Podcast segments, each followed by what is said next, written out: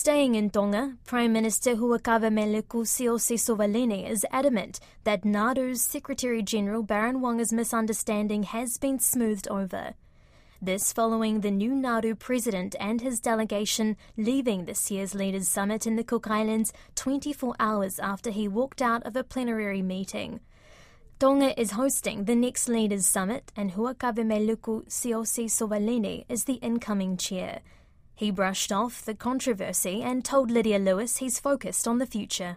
I look forward to it. I mean, to actually uh, work with Baron Waqa. I look forward to actually uh, working with Secretary Puna until his term ends. And hopefully, with, with the support of the other leaders, we can have a, an exciting forum in Tonga. What can we expect? Of, of course, climate change will be a, a key topic. You know, uh, loss and damage. What's going to happen at COP28 will be a big thing. It's, see how we respond or see how what we can progress from what's going to happen in COP28. But also looking at the resilient facilities, you know, and hopefully that they can address some of our concerns about readily accessing uh, financial assistance to some of our Pacific countries. Because as we what we have discussed before, I mean, people are talking about the negative impact of climate change. We are already experiencing.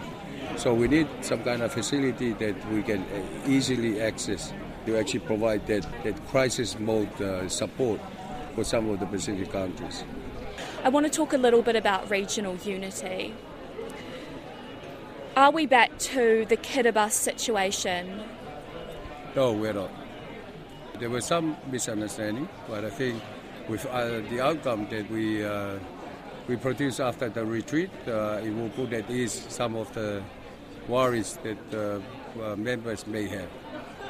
Was it disappointing at all that Nauru left?